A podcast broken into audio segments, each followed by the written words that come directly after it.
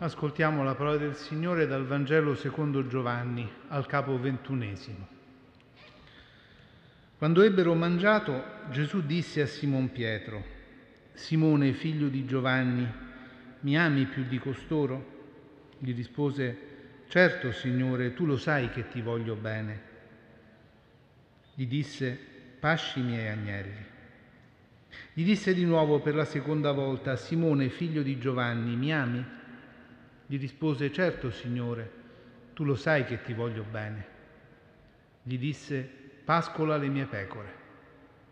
Gli disse per la terza volta, Simone, figlio di Giovanni, mi vuoi bene?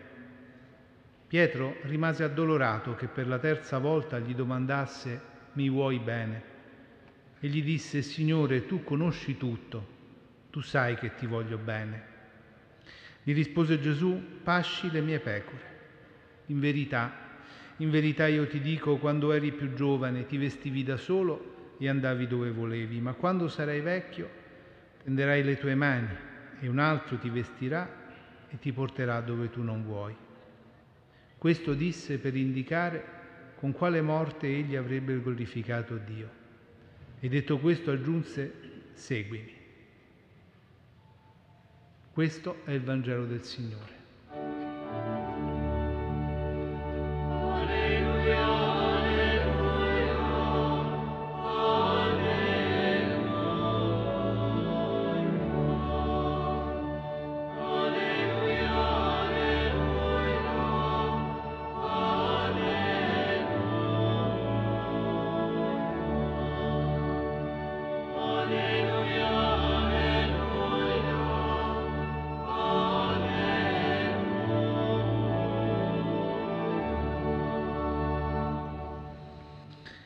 Care sorelle cari fratelli, celebriamo oggi ancora la festa dei Santi Pietro e Paolo, patroni della nostra città di Roma e della nostra Chiesa. È una festa bella, importante, perché ricorda a tutti noi in fondo di essere eredi di una storia ed essere consapevoli di avere una storia ci libera dalla tentazione di credere che tutto inizia e finisce con noi il Vangelo e la fede camminano sempre con i passi degli uomini e Pietro e Paolo hanno portato quel Vangelo fino a qui, fino a queste strade della nostra città, giungendo dalla Galilea e da Gerusalemme.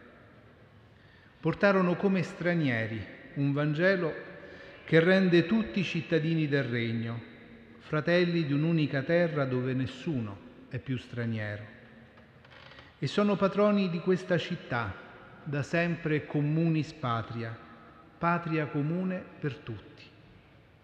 Siamo allora tutti anche non solo eredi, ma anche debitori del dono di questo Vangelo e di questa fede portata dagli Apostoli.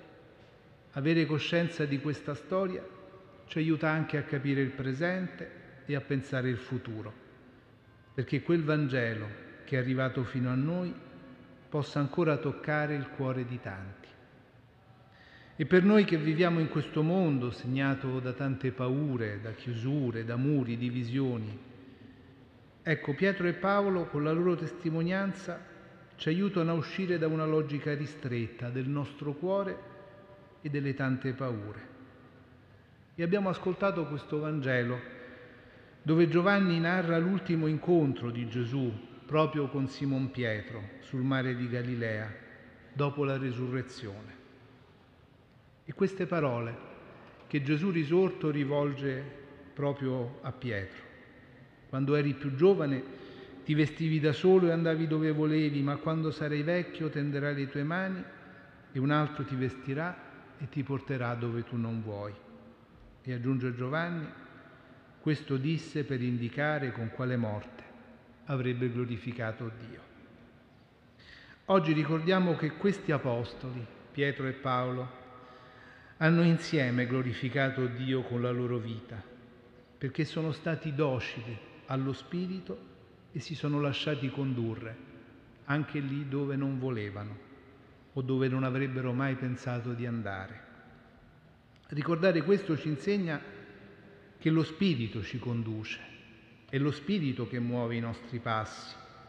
Questa è stata anche la storia di Paolo, della sua conversione sulla via di Damasco, da persecutore della Chiesa ad apostolo. E Paolo, dopo quell'incontro, ricevette il Vangelo da annunciare a tutte le genti e si mise in cammino anche lui per comunicare il Vangelo fino a dare la sua vita per Gesù lungo le tante strade che lo portarono a Roma.